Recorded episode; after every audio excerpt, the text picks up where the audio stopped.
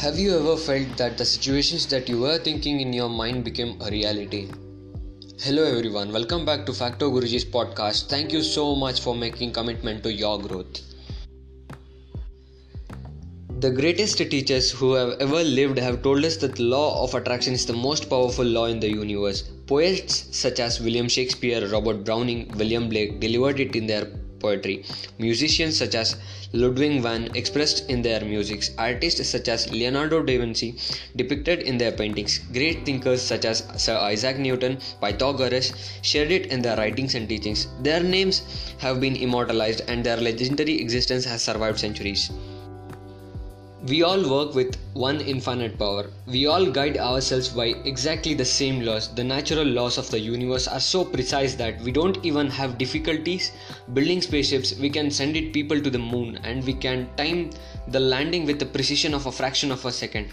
Wherever you are India, Australia, New Zealand, Stockholm, London, Toronto, Montreal, New York you are all working with one power, one law it's attraction everything that's coming into your life you are attracting in your life. And it's attracted to you by the virtue of the images that you are holding in your mind.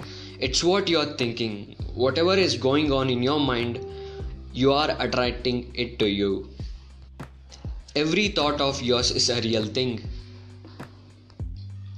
the law of attraction is really obedient. When you think of the things that you want, you focus on them with all your intention, then the law of attraction will give you exactly what you want every time. When you focus on the things that you don't want, I don't want to be late.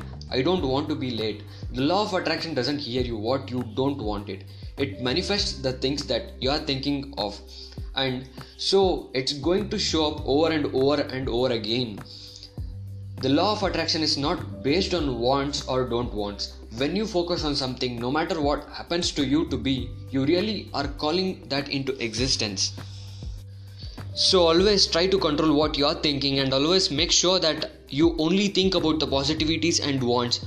Always be a self motivator and remember that you always attract what you are. I hope this podcast episode brought value to your life. Thank you.